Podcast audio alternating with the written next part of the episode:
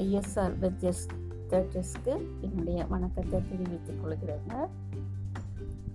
எங்களுடைய மாமியார் என்ன பண்ணுவாங்கன்னா என் பையன் ரொம்ப சின்ன குட்டி தம்பியாக இருக்கும்போது நல்லா சோறு பிசைஞ்சு பிசைஞ்சு சாப்பிடுவான். சாப்பிட முடியாமல் மீதி வச்சிருவான்.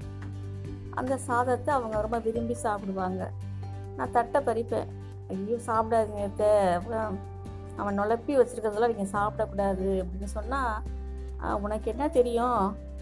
நீ அதெல்லாம் சொல்லாத. என் பேரன் வச்சுருக்க சாப்பாட்டை நான் சாப்பிட கொடுத்து வச்சுருக்கணும். பேரன் பேத்திங்க வைக்கிற சாப்பாடை சாப்பிட நான் கொடுத்து வச்சுருக்கணும்னு சொல்லுவாங்க.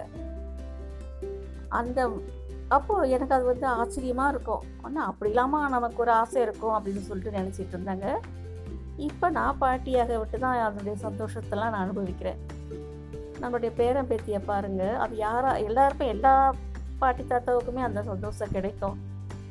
அதுங்களோட விளையாடும்போது சிரிக்கும்போது அவங்க அம்மா அப்பாட்ட அவங்க அவ்வளோதான் சாப்பாடு கொடுத்தா கூட நம்ம கொடுக்குற சாப்பாடை விரும்பி சாப்பிட்றது பாட்டி நீங்கள் செய்கிறது ரொம்ப நல்லா இருக்குதுன்னு அவங்க சொல்லுவாங்க. அதை நம்ம ரசிக்கிறது. அப்புறம் லீவு டைமில் உட்காந்து விளையாடும்போது கேரம் போர்டோ பல்லாங்குழியோ விளையாடும்போது செட்டு சேர்த்து தான் விளையாடுவோம் இல்லையா? அப்போ திட்டத்தனமாக அடுத்தவங்க அதை எடுத்து நம்மகிட்ட கொடுப்பாங்க. உங்களுக்கு கொஞ்சோண்டு இருக்குது இதை வச்சுக்கோங்க அப்படின்னு சொல்லி கொடுப்பாங்க. காயின்ஸ்லாம் எனக்குலாம் அந்த அனுபவம் இருக்குது சோழி கொடுப்பாங்க.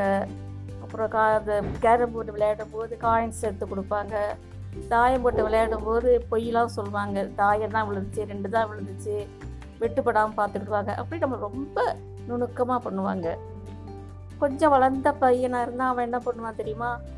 பாட்டி நீங்கள் வந்து செஞ்சால் பாசந்தியாக இருக்குது எங்கள் அம்மா செஞ்சால் ஏன் பெயிலந்தியா போகுது? அப்படிம்பாங்க. அப்புறம் இன்னொரு குட்டி தம்பி சொல்லுவான். அவன் என்ன சொல்லுவான் தெரியுமா?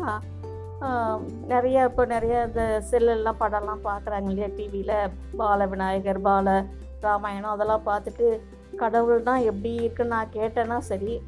கடவுள்னா எப்படி இருக்காருன்னு சொல்ல முடியும் பாட்டி? டேபிள்னால் சொல்லிடலாம். யானையை காட்டினா யானை சொல்லலாம். கார்னு காட்டி நான் கார்னு சொல்லலாம்.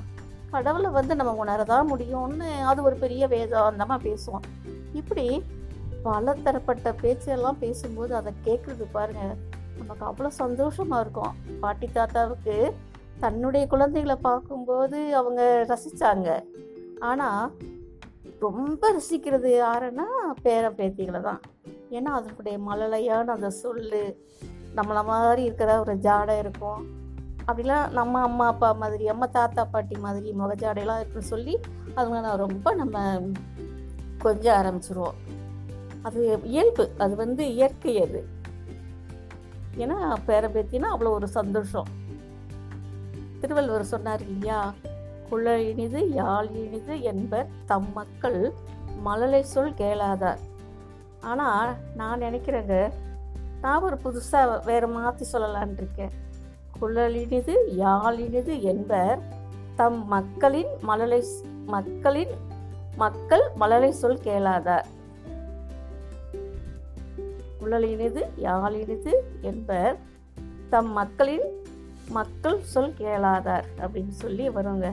நான் அந்த மாதிரி நினச்சி சந்தோஷப்பட்டுக்கிடுவேன் அந்த குரலை நினச்சி.